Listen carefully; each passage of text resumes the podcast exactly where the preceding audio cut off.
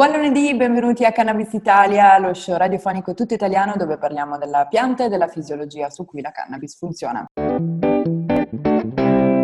Cannabis Italia è un programma sponsorizzato da cannabiscienza.it, io sono Viola Brugnatelli, oggi con noi abbiamo Sandro Confa che è un grower nostrano che vive e lavora in Spagna. Ciao a tutti, grazie dell'invito. Ciao Sandro, grazie per essere Ciao. con noi. Come sapete i grower sono un po' le, le figure più schive dalle attenzioni pubbliche, quindi Prima di tutto ringrazio davvero da profondo del mio cuore Sandro per concederci un po' del suo tempo e soprattutto un po' delle sue conoscenze. Sandro eh, coltiva dal 2000, quindi ormai veramente una ventina d'anni di esperienza attiva sul campo. Nel 2013 apre il suo primo Cannabis Social Club in Spagna.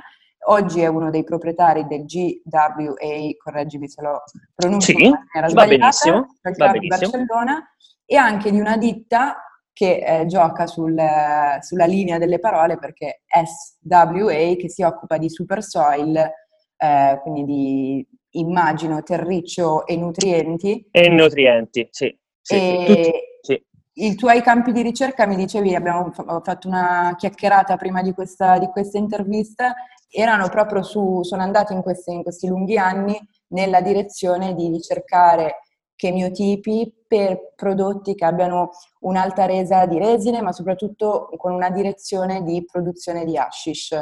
Sì, questa è una cosa fondamentale, eh, cioè per il, la mia visione, ecco, perché eh, come ti avevo detto fin dalle prime volte che diciamo, mi sono avvicinato alla cannabis, sì, mi, mi, piaceva tanto il fiore, però ci vedevo qualcosa di più ancestrale nella resina, qualcosa di più bello, di più emozionante, cioè riuscire a separare quella fantastica ghiandolina che c'è attaccata, eh, che è il tricoma, staccarlo e lavorarlo, separarlo sia secco sia in acqua, eh, oppure schiacciarlo e vedere tutti i profili terpenici che sviluppa ogni tipo di resina, quindi di conseguenza ogni genetica e ogni metodo di cultivo, perché comunque eh, ogni, ci sono vari modi per far esplodere più o meno questi oli essenziali, diciamo, dentro la pianta. Come, eh,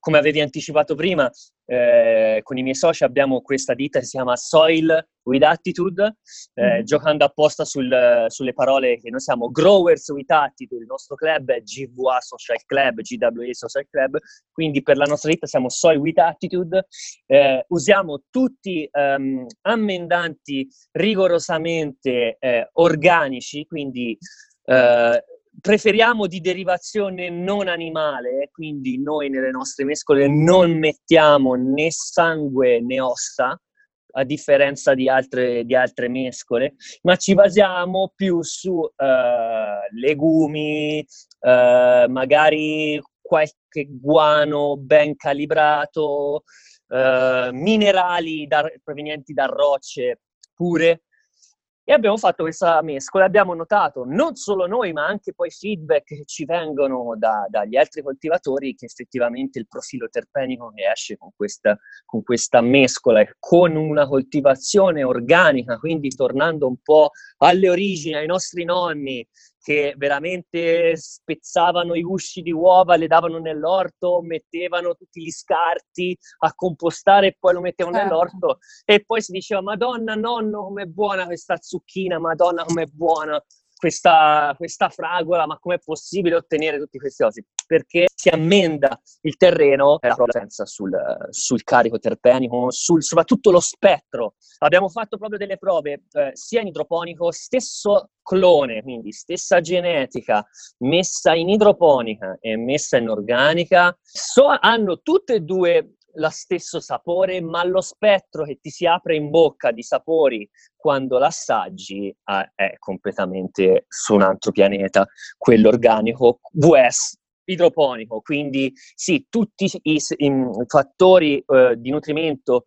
eh, calcolati, anche stechiometria, robe del genere, però poi vai a fare veramente una pianta, diciamo, con la cacca, tra virgolette, e ti esce fuori un sapore che dici no, non è possibile, ho sprecato tutto questo tempo con l'idroponica e riesco a ottenere stessi risultati, forse meglio a livello di sapori, semplicemente ammendando, ammendando con eh, fertilizzanti organici. Certo, ma infatti questo era un argomento che volevo proprio affrontare con te, nel senso certo. che ovviamente parlando di coltivazione, pensando proprio a una resa di terpeni, ovviamente come prima cosa eh, si parte con un concetto di genetica, però visto che hai iniziato a chiacchierare del, del super soil e appunto della, de, della parte sui nutrienti, quindi più al di là della genetica, proprio del growing, cioè di come far crescere una pianta per avere una resa migliore a livello di oli essenziali, ehm, parliamone, cioè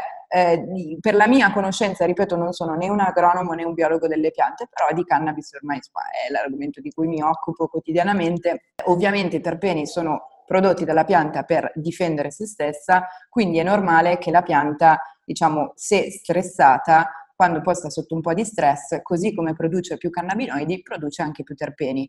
Eh, quali possono essere degli accorgimenti a livello di temperatura, pH, non so se il pH può variare anche la produzione terpenica, luce e poi giustamente anche feed, perché questo certo, stai parlando. Certo, certo, certo, certo. Allora, un po' il nostro concetto che usiamo ma soprattutto, sì, diciamo il mio come ho sempre coltivato, cercato, siccome io coltivo indoor, quindi con luci artificiali e anche outdoor, certo, però l'outdoor è un po' più problematica a livello di quando cominci a buttare giù 100 piante con THC che poi a settembre hai tutta la collina che ti puzza, eh, comincia a essere un po' problematica. Quindi noi comunque lavoriamo un po' più in indoor dove possiamo controllare gli odori, essere un pochino più, più tranquilli. Eh, la, la, la mia teoria un po' di cultivo è cercare di riprodurre il più possibile vicino la, la, la, situazione naturale che hai con il sole e con la terra all'esterno. Quindi cercare di riprodurre i parametri, cercare di riprodurre una situazione naturale in una situazione artificiale.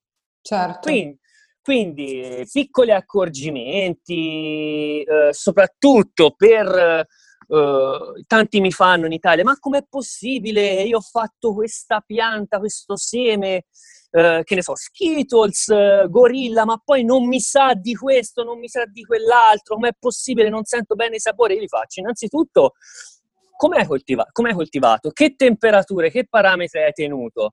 Perché la cannabis, in base alle temperature, sviluppa più o meno oli e soprattutto i terpeni.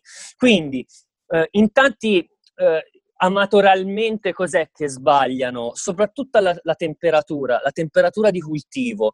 Eh, in indoor, quando superi una, un, un certo tot di gradi, la pianta va a perdere, va a perdere sia in quantità di resina sia in sapore, ovvero la pianta è bruciata. Si, come, come si, cosa, si, cosa, si, intende per pianta bruciata dal calore?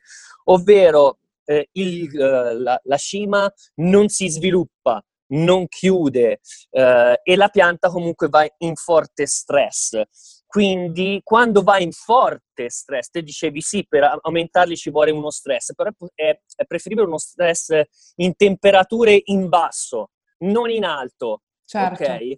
In alto soffre molto la cannabis, ha dei problemi poi soprattutto sulla fotosintesi clorofiliana, quando aumenti molto la temperatura si va a bloccare un po' tutto, eh, gli assorbimenti de, de, della CO2, un sacco di cose. Infatti proprio per quello quando uno ha problemi di temperature alte si consiglia un apporto di CO2 nell'ambiente, nell'agro, proprio eh, per favorire la, la fotosintesi clorofiliana. Eh, quindi ecco, ritornando un po' al capo del discorso, ah, la, questa pianta non mi sa di niente. Sì, ma che temperatura hai usato? Eh, sai, non ho il condizionatore, ho una 600 dentro un box. E, cioè, capito? Mi vai a tirare fuori il, te- il termometro e la minima mi sta a 28 e la massima mi sta a 32-35. Gli ho detto alt, qui non potrai mai ottenere un olio essenziale ben sviluppato, un terpene ben marcato, perché la pianta è cotta. Certo. È cotta. Quindi, andando a analizzare uh, una situazione naturale, co- cosa succede in natura? Aff- basterebbe osservare veramente spesso eh, mh, purtroppo la gente si, si, avvicina, no purtroppo, giustamente, si avvicina non avendo mai coltivato niente, neanche avendo messo un, un pomodorino, un, un fagiolino, niente. Cosa succede? Quando matura la cannabis? Siamo a settembre, settembre-ottobre. Settembre-ottobre, la notte, le temperature scendono. Il giorno la temperatura abbassa. Cosa succede? La pianta, eccolo lì lo stress della pianta, però in temperature sotto, certo. un po' certo. leggermente più basse, non più alte, capito? Quindi è qui che si, che si vanno a sviluppare tutti i migliori sapori, la, la resina bella, abbassando le temperature quando siamo sulla maturazione come succede in natura. Basta osservare bene la natura, come si comporta e cosa fa e cercare un po', cercare un po di riprodurla artificialmente, mettiamolo fra virgolette, capito? Questo è un po' il consiglio che do a tutti, quindi quando, eh, ti ripeto, mi dicono che la pianta non è buona, che temperatura hai usato, che umidità avevi dentro il box soprattutto, e poi certo che luce usavi, perché tanti mi dicono, ah, ho le piante piccoline, non mi sviluppano. Scusa, ma che luce usi? Eh, ho messo un semplice neon. Fermi tutti. Un semplice neon, neon non copre lo spettro di luce necessaria alla pianta. Perché? Come perché? Mi fanno, ma perché devo mettere l'HPS? Ma scusa, ma te quando guardi il sole, secondo te ha una luce simile a, un neon? No. Se analizzi tramite spettografia eh, il, la luce del sole vedrai tutti dei picchi che una luce a neon non ha. Quindi dovremmo cercare di riprodurre tramite le lampade artificiali tutti i picchi della, della luce del sole. A quel punto hai lo sviluppo, bam, perfetto sulla pianta. Quindi sì, eh, ora ci sono nuove tecnologie, ci sono nuovi LED. Voi non che... utilizzate mai LED per risparmiare All... un po'? Allora, stiamo piano piano, stiamo cambiando un po' tutti, stiamo cambiando con i LED. L'unico per adesso problema dei LED è il costo. Mm-hmm. Eh, l'investimento che devi fare come ti ripeto, siccome noi qua siamo in una situazione illegale, cioè non abbiamo tutele, se noi facciamo una grow room da eh, LED che ci costano 1500 euro al metro quadro, facciamo una room da 20 metri quadri e poi dopo una settimana ci entra la polizia e ci porta via tutto, capisci che un attimo ci guardiamo da fare degli investimenti che poi rischiosi, possiamo perdere tutto. Quindi per adesso io per, personalmente sto coltivando con le 1000 watt, per dirti. Certo. Però al, altri miei soci che coltivano in città, quindi per rispettare un po' di più le temperature, siccome il LED scalda un filo meno, hanno convertito tutto a LED e sinceramente i risultati, posso dirti Viola, che si vedono. Adesso siamo arrivati a, de- a uno sviluppo della tecnologia sul LED finalmente dopo dieci anni di studi, di prove, di eh, prodotti che non valevano nulla da buttare, eh, finalmente si vede uno spiraglio, tra virgolette, proprio di luce. Perché finalmente questi diavolo di LED riescono a dare una produzione degna di un HPS, mm-hmm. quindi di, di, un, di, una lampada al sodio. Certo. Sì, quindi, e comunque eh, ci è voluto un po' di tempo, anche perché di solito tanto, si gioca su colorazioni, sì. anche brava, ovviamente a seconda del periodo di, Proprio della pianta. È, è quello sugli spettri, sulla quantità di ogni, di ogni, picco di luce che deve avere e c'è stato anni e anni e anni di ricerca e finalmente qualcosa sembra muoversi bene, come Lumatech che ha fatto un buonissimo LED, come Sunlight, come Fluence, che sono i migliori californiani LED in commercio. E quindi sì, gran pollice in su per i LED eh, che comunque riescano a far sviluppare la pianta migliore perché riesci, riesci in un box, metti, metti caso fai un, una, una, figura mentale di un box con, piccolino con un pannellino LED che non scalda tanto, riusciamo a mantenere quei famosi valori di temperatura per far sviluppare i propri terpeni, gli oli essenziali, perfettamente alla pianta. Quindi sia i LED, speriamo una, in una conversione piano piano totale, quindi anche in uno, uno sviluppo sempre maggiore di questa tecnologia eh, che salva comunque gli impianti di casa e gli impianti in generale perché anche le ricadute di tensione sul primo filo sono minori, quindi non si, salteranno meno, meno, impianti, perché questo è un grosso problema, non sembra. Certo. Quando vai a fare grossi impianti, se non li fai a norma, comunque prendi fuoco. Eh, quindi sì, ci sono tutte delle piccolezze tecniche che favoriscono il LED alla grande, diciamo. Eh, sempre rimanendo ovviamente in un pH diciamo adatto alla pianta, se variazioni del pH in qualche modo influenzano anche la, la mm, produzione dei terpeni o se invece uh, no, sì, ha... diciamo più, più, che produzione di terpeni sviluppo della pianta in se stessa sì. tota- totale perché mm-hmm. c'è quella famosa tabellina che si vede sempre in, tutte, in tutti i giornaletti del pH, degli vari assorbimenti de- degli elementi uh, comunque quando hai o o troppo alto o troppo basso, vai a bloccare alcune cose. Quindi se blocchi, non so, l'azoto avrai un problema sulla, sullo sviluppo della pianta, se invece vai a bloccare il fosforo avrai altri problemi. Quindi il pH comunque si consiglia sempre di stare intorno al 6, 6,5. Comunque, sempre in tutte, in tutte le occasioni. Nel nostra, nella nostra mescola che facciamo nel nostro super soil abbiamo delle sostanze tampone che vanno a regolare un minimo quest- questi svarioni di pH. Mm. Quindi eh, in realtà con il nostro super soil, se hai un'acqua che ti esce dal rubinetto normale a 7, 7, 1, così, la vai a mettere nel, nel super soil, poi vai a, a, a, misurare il pH tramite l'acqua di scolo che ti, che ti drena dal, dal, vaso, la metti in un recipiente e vai a misurare, eh, vedrai che il pH è stabile tra i 6 e 6,5. In Comunque, sostanza avete gra- fatto un soil per gente molto pigra. Brava, brava, brava, brava, brava. Il nostro è un po' un KISS method, keep it, keep, keep it keep simple. It simple certo. Capito? Quindi cioè dai acqua, eh, ciao, raccogli certo, e fuma.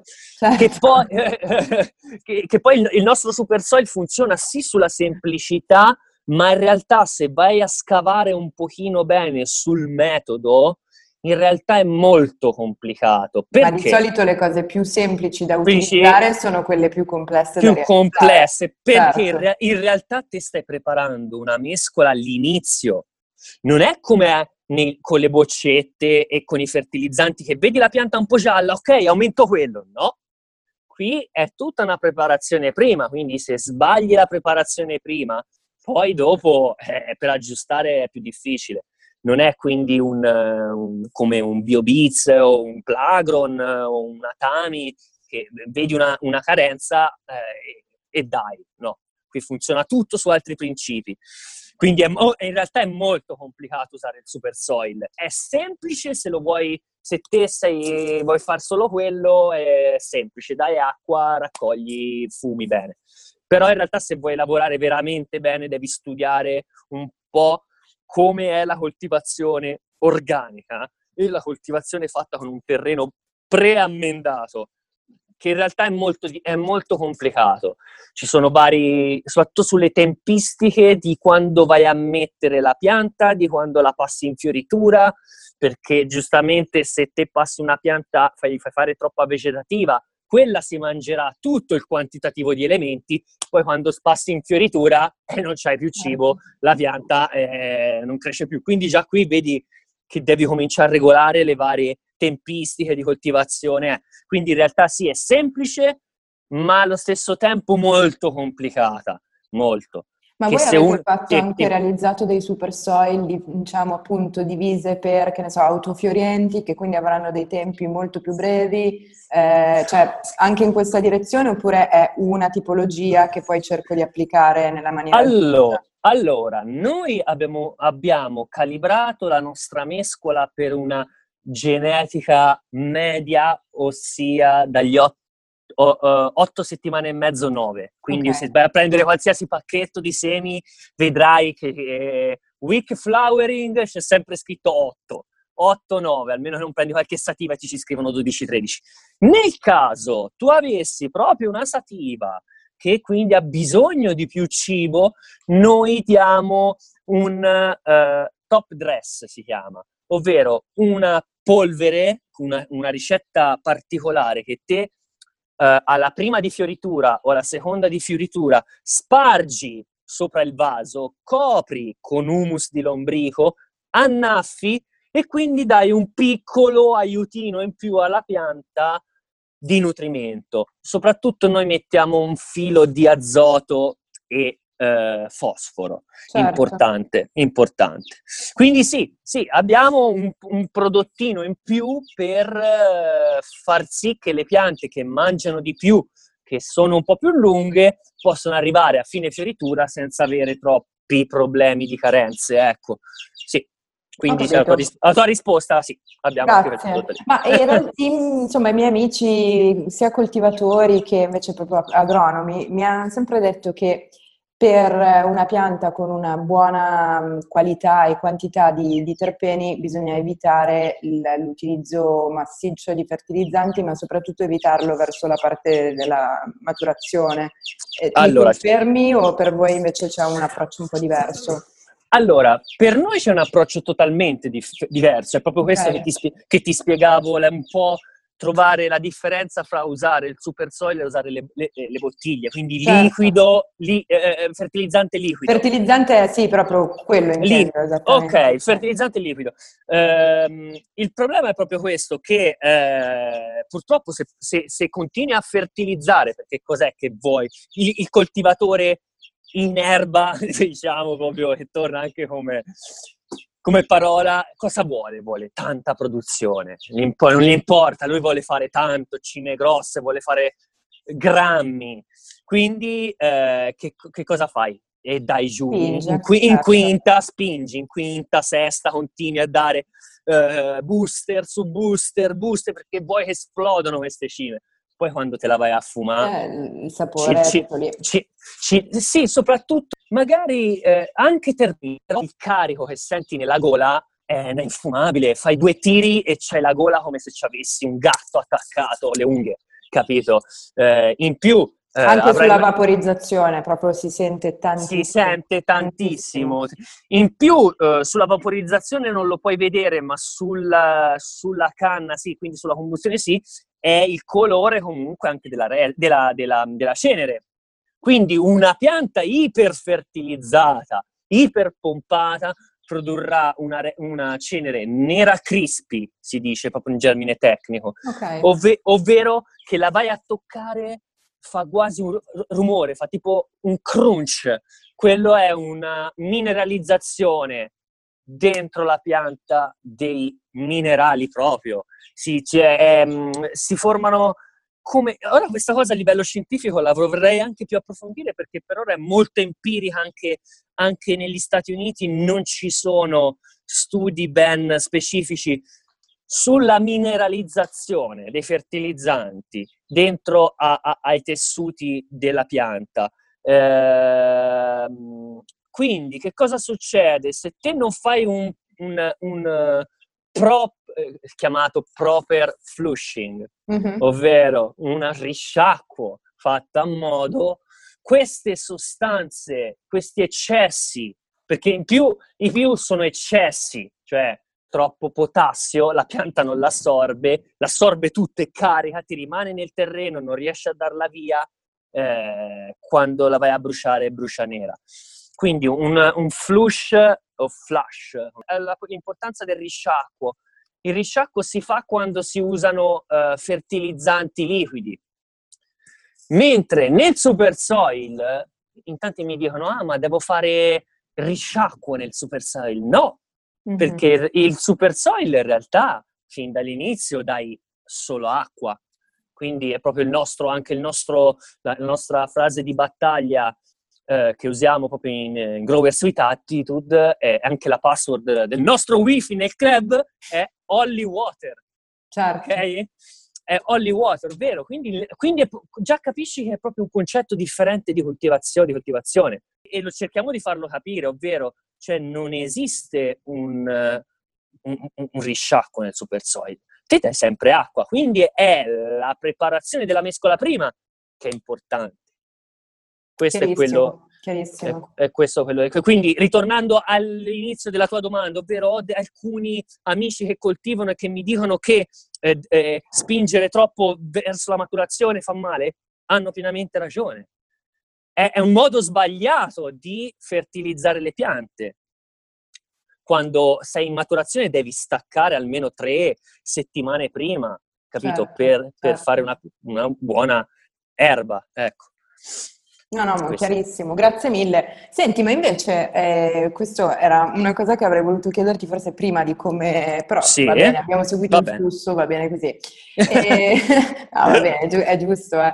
E, ti volevo chiedere, ovviamente in questi ultimi 20 anni di lavoro come grower avrai lavorato con tantissime genetiche, avrai fatto esperimenti di ogni tipo, ma sì. sono certa anche che avrai ormai delle tue favorite, cioè delle genetiche che ti hanno dato una soddisfazione particolare proprio per la resa degli oli essenziali, per la resa sì. terpenica, o magari che possono essere appunto con profili anche molto differenti tra di loro.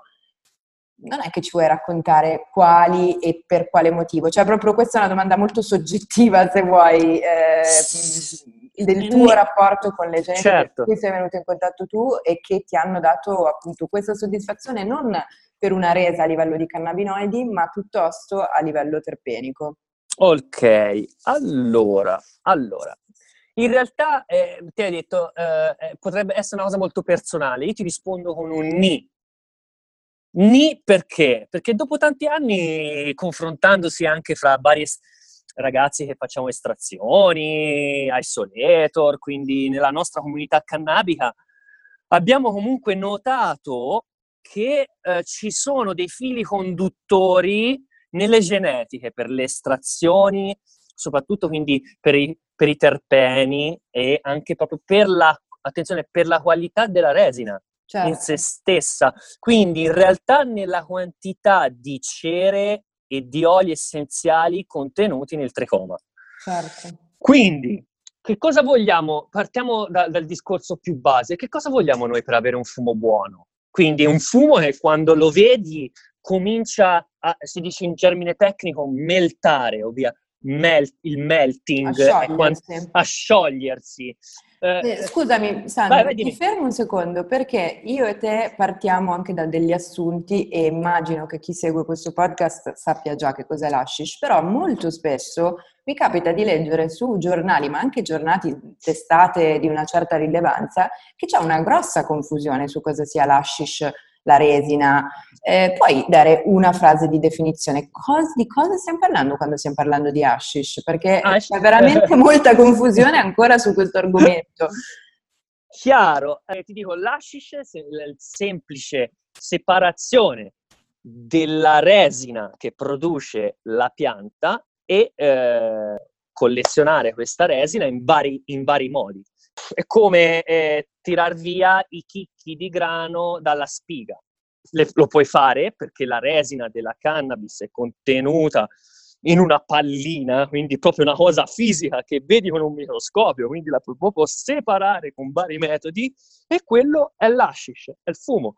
L'ashish, proprio il termine hashish è, è più eh, riguardante la resina prodotta nel Nord Africa, diciamo, come viene separata? Semplicissimo, viene battuta, i, i, fiori vengono battuti sopra un setaccio, quello che passa sotto è hashish. Meno esperti tendono a separare l'hashish dalla marijuana, come certo. se fossero due cose totalmente differenti, in realtà è, uno è il figlio dell'altro, quindi...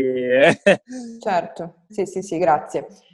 Ti ho interrotto, però in realtà era molto interessante quello che stavi iniziando a dirci, cioè appunto andando in quella direzione, cioè sapendo che il mio prodotto finito poi vuole essere quello, ehm, ci siamo resi conto di pattern eh, che coinvolgevano sì. alcune genetiche ad ess- a prestarsi meglio per quella Braviss- per bravi- produzione. Bravissima, proprio abbiamo notato questa cosa, proprio dei pattern genetici che alcune genetiche eh, lavorate rendevano veramente, veramente bene. Allora cosa abbiamo detto? Abbiamo detto, aspetta un attimo, cerchiamo di capire in maniera un po' più, se vuoi, meno empirica e più scientifica che cosa potrebbe essere questa diversità e queste cose. Abbiamo notato che comunque la grandezza del tricoma, quindi ricordiamo per chi non ha ben chiaro che cosa sia il tricoma, de, de, della parte della pallina dove sono contenute tutte gli oli essenziali che sta attaccata allo stem, eh, eh conta la grandezza. Abbiamo notato che genetiche avevano una resina che andava tra un range dei 90 ai 130-40 micron, perché li abbiamo misurati, eh, rendeva veramente un hashish fuori del normale. Abbiamo detto wow, ma allora qui si apre un mondo perché possiamo andare a cercare tutte le genetiche che producano teste grosse per fare hashish. E allora abbiamo detto alla madre, dove sono queste genetiche con queste testacchioni grossi? E lì abbiamo notato che l'afghana, quindi comunque tutto quello che ha un minimo di parentela, ma un minimo di parentela con l'afghana, eh, cavolo, rendeva tanto. Questo abbiamo notato, cose, questa cosa qui. Uh, poi per dirti, abbiamo visto per esempio che tutte le Camdog o Chamdog, uh, in base a da, da dove provieni, uno lo dice in un modo dice in un altro, hanno anche loro questa caratteristica di teste grosse che vanno a produrre questo estratto, questo fumo uh, liquidissimo e tutto. E poi abbiamo detto, ma com'è possibile che alcuni fumi liquidificano più veloce di altri? Ma da cosa dipende questo, quest, tutta questa storia? Lì ci siamo andati a informare un po' di più e abbiamo visto che dipende dai terpeni anche. Cioè abbiamo visto che siccome il terpene è un solvente, quindi abbiamo detto, allora scusa, il terpene è un solvente, quindi abbiamo fatto delle prove perché avevamo avuto dei, dei terpeni liquidi, l'abbiamo messo nell'ashish il terpene e abbiamo visto che buam, si è liquidificato tutto. Ha detto, allora fermi tutti. E allora, e allora per, qui c'è qualcosa di, di leg- qualche legame. E effettivamente più la quantità di terpene è alta nella, nella, resina e più la resina è liquida, più la resina è, è, è shining, certo. più, e lì si va a combinare. Quindi alto terpene, bellissima resina, fumo della Madonna. Ecco, abbiamo trovato piano piano, abbiamo ricostruito un puzzle che prima, e ti parlo dei, dei, proprio degli inizi anni 2000, nessuno aveva idea.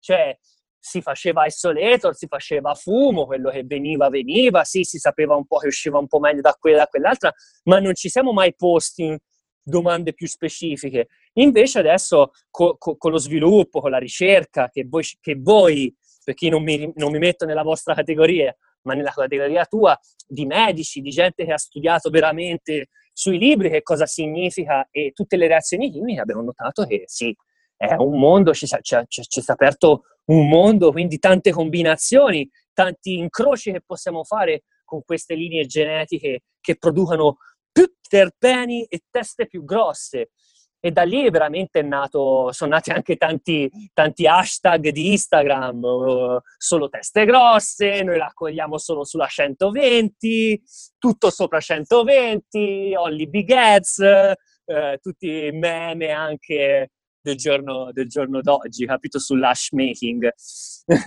è tutto un mondo, è tutto un mondo, assolutamente. Sì. Ma senti, allora mi, mi, aggancio a questo, cioè ovviamente voi avete notato questa tipologia di pattern e giustamente avete voluto testarli.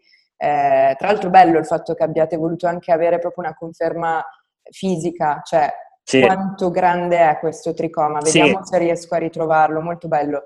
Ma sì. invece dal punto di vista del consumatore, visto che tu hai comunque, il tuo lavoro è sì con le piante, ma poi c'è anche il lavoro, diciamo, con la persona, con il consumatore.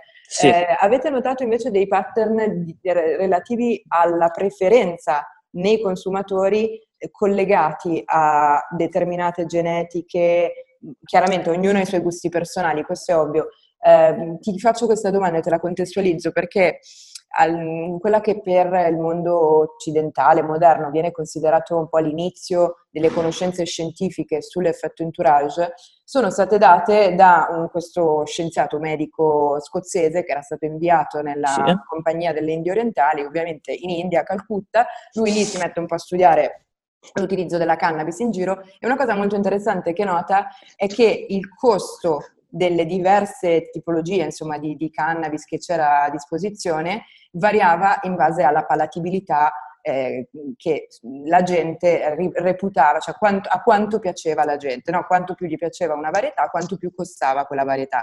Allora lì gli viene in mente eh, di testare la quantità di oli essenziali e si rende conto che è direttamente proporzionale, cioè okay. aumenta il costo in base a quanto piace di più e piace di più in base a quanti oli essenziali ha. e non quello, lui i cannabinoidi ancora non li conosce, però lui de- capisce che c'è una parte di oli essenziali e una parte di effetti narcotici, che sono i cannabinoidi. Okay. E lui dice, non è in base all'effetto narcotico in sé per sé che piace più o meno, è solo in base a quanto profumo ha. Mi ha portato a farti questa domanda, cioè ad oggi siamo ancora gli stessi umani che cerchiamo delle varietà ad alta proporzione terpenica. Prima tu mi definivi un buon fumo, qualcosa di molto morbido con tanti terpeni dentro. Quindi probabilmente sì, ancora abbiamo questo tipo di piacere aumentato dalla fragranza più che dal cannabinoide, però non so se è una cosa che si nota anche a livello di pattern di consumo e di acquisto poi nel, nel CSC. Certo, allora innanzitutto passami, se sai il link di questo studio mi interessa molto, mi vorrei leggere tutto perché mi hai dato, ora non, non, lo conoscevo. Tra però... l'altro no, l'ho inserito, c'è una lezione che tengo sugli effetti entourage nel corso CM di primo livello e appunto per raccontare bene tutta la questione dell'effetto entourage bisogna sempre iniziare da delle storie, cioè contestualizzare a livello storico e l'inizio è proprio da lì, dagli studi di questo scienziato. Sì, questo... sì perché è, mo- è, molto attuale in realtà questa, questa, storia, mi piace molto. Quindi guarda, molto interessante. Guarda, io ti, ti dico, come, come, avevi detto, io dal 2013 che ho, che ho aperto il primo Cannabis Social Club, quindi comunque eh, sono tanti anni che mi relaziono con, con, i soci, con i palati e con tutto. Guarda, sì, qual è l'erba che, che va di più in, bar, in, in dispensario? Semplice, quella che ha un rapporto prezzo-odore buono, ovvero, attenz- attenzione, prezzo-odore, non prezzo svarione, botta in testa, prezzo d'ore. Nel senso che te quando apri un tapper, no? Io ho un tapper in mano dell'erba, la apro, la metto sotto il naso del socio, è lì la, la, la prima decisione inconscia ce l'hai lì. In realtà, io ti posso far sentire, ti metto, un er- ti metto due erbe, eh, eh, una che, che, non sa di niente a 5 e una invece carichissima di sapore a 8, che è un prezzo per cui ti sparo i prezzi spagnoli sono molto più bassi dell'Italia. Quindi pochi euro di differenza, prendono quella da 8. Ma è come se, se mi prendo ora un'albicocca qui al supermercato che mi viene da Almeria, che non sa di niente, non ho, non ho appagamento psicologico. Non mi appaga. Anche se mi stona, mi, mi dà una botta, però eh, l'erba non mi appaga senza, senza oddio, mi viene la parola, sensorialmente, mm-hmm. automaticamente il tuo cervello, non so per cosa, va su quella che sa di più. In questo senso, il capitolo importantissimo per persone che fanno il tuo lavoro è quello del curing e dello storage perché certo. se no aprire quel tapper, se non si è fatto bene quel passaggio, anche se era una genetica fantastica, cresciuta benissimo, però la magia si perde. Si perde, si perde. Il curing eh, è, è, è una, una fase semplice ma complicata, bisogna stare molto attenti perché in realtà tutti gli si dà un po' meno importanza perché tanto la pianta è già fatta, quindi un po' lasci, lasci un po' la, la parte del curing che in realtà è la conservazione, quindi è quella più importante. Parametri per il curing sono eh, tra il 55 e il 60% di umidità e una temperatura che non superi i 20 gradi, diciamo perché quando si comincia a superare un po' di temperatura, già sopra i 25 gradi, alcuni terpeni, che te mi ricordi sono volatili, più volatili di altri, le perdi. certo. le, le perdi. E quindi qui mi posso agganciare, se vuoi, a un discorso di estrazione, ovvero eh, come curare l'erba per l'estrazione, perché già la, poi la vai a lavorare. Se la passi in acqua, alcuni terpeni sono solubili, le vai a perdere nell'acqua. Infatti cosa si fa? Eh, si va a recuperare in America Blue River Terps recupera le acque delle lavate dell'ice per farci terpeni.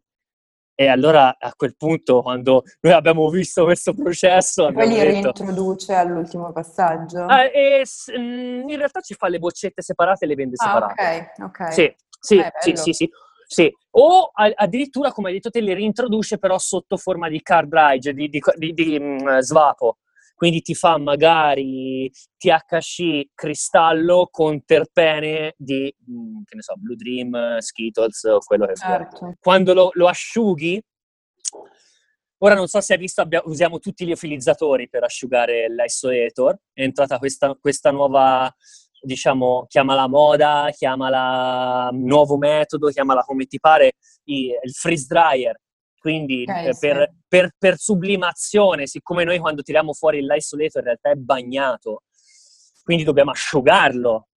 Cosa, come lo asciughiamo? Nel, nel, solitamente si apre su un foglio, lo sgraniamo su un foglio, lo mettiamo in un ambiente controllato e lo facciamo asciugare in 4-5 giorni, asciuga.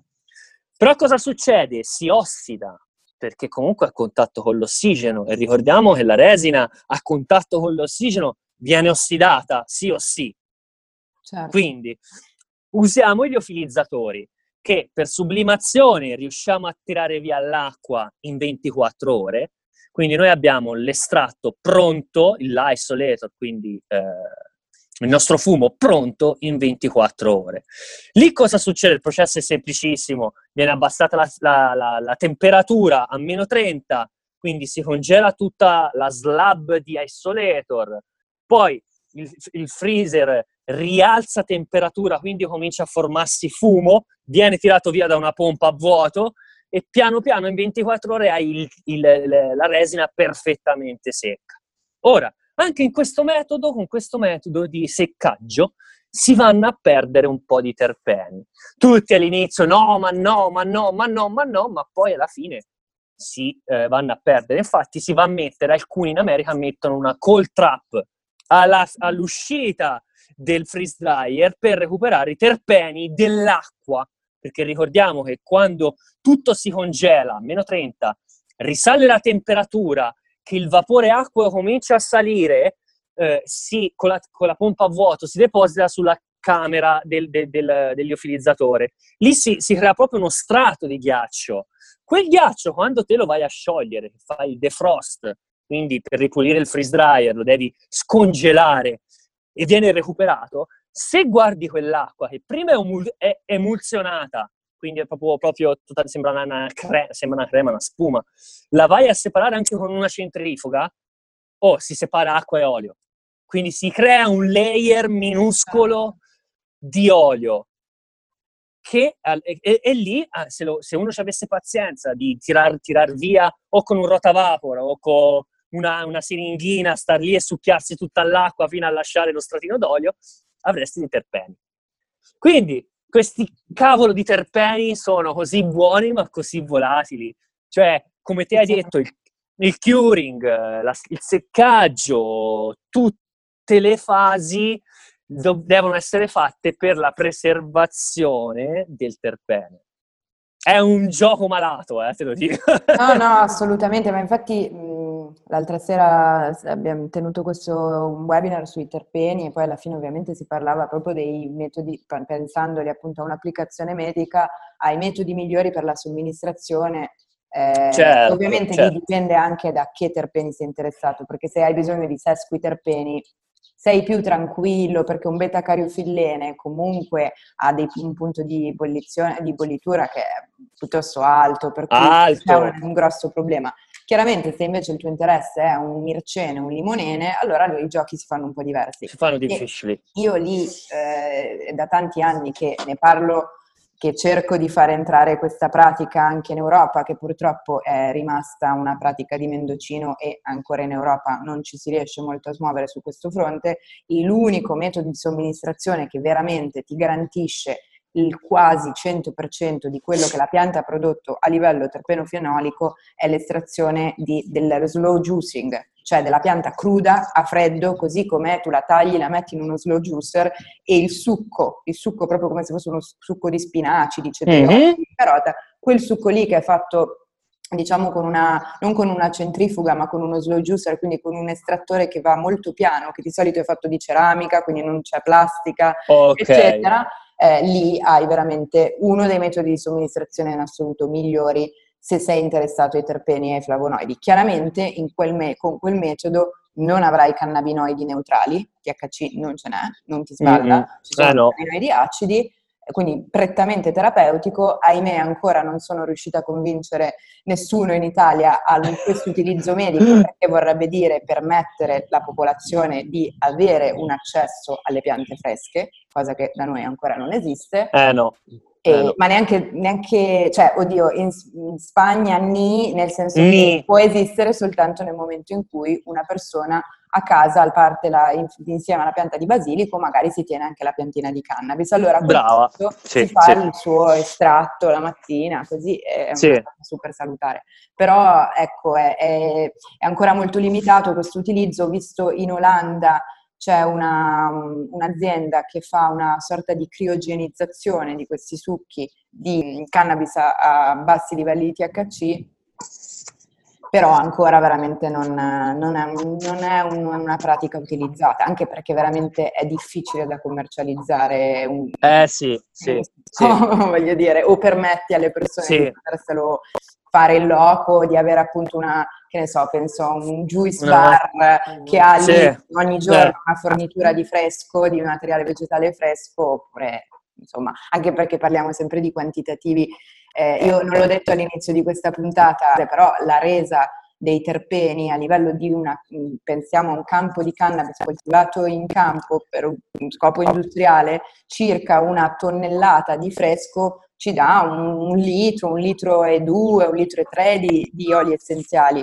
Quindi ah. comunque eh, c'è una resa, diciamo, bassa. Bassa, a, chiaro. Se devi coltivare.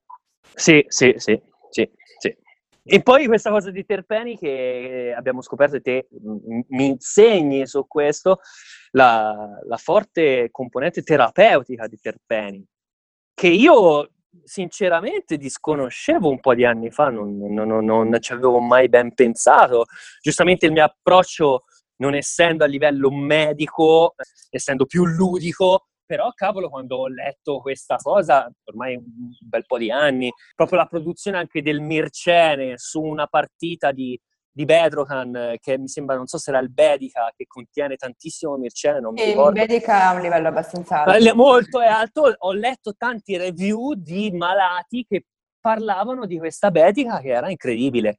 E, e piano piano si è visto, ragazzi, ma c'è, de, eh, c'è del Mircene, c'è del Mircene. Quindi ho detto, wow, e anche i, i terpeni hanno tutta un, una cosa loro. Nel Mircene sul Bedica è quello che un po' gli dà quella caratteristica di ottimo utilizzo per, per esempio, l'insonnia.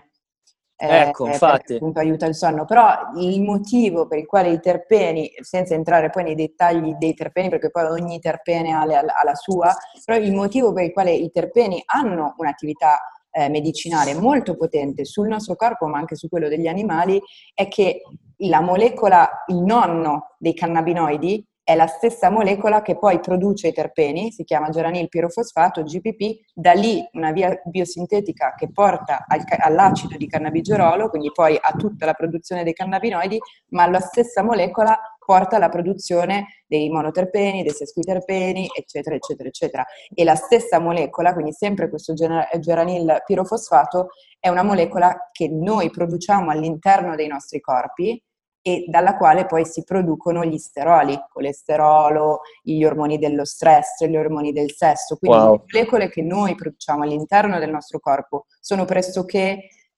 quasi identiche a quelle che vengono prodotte dalla pianta ed è per questo che queste molecole hanno un'attività così potente su di noi, perché abbiamo già un sistema che è pronto a ricevere delle molecole molto simili. Quindi nel momento in cui per un motivo o per un altro non produciamo abbastanza di queste molecole endogene, possiamo sfruttare delle molecole esogene che vengono dalle piante e che ci aiutano a ribilanciarci.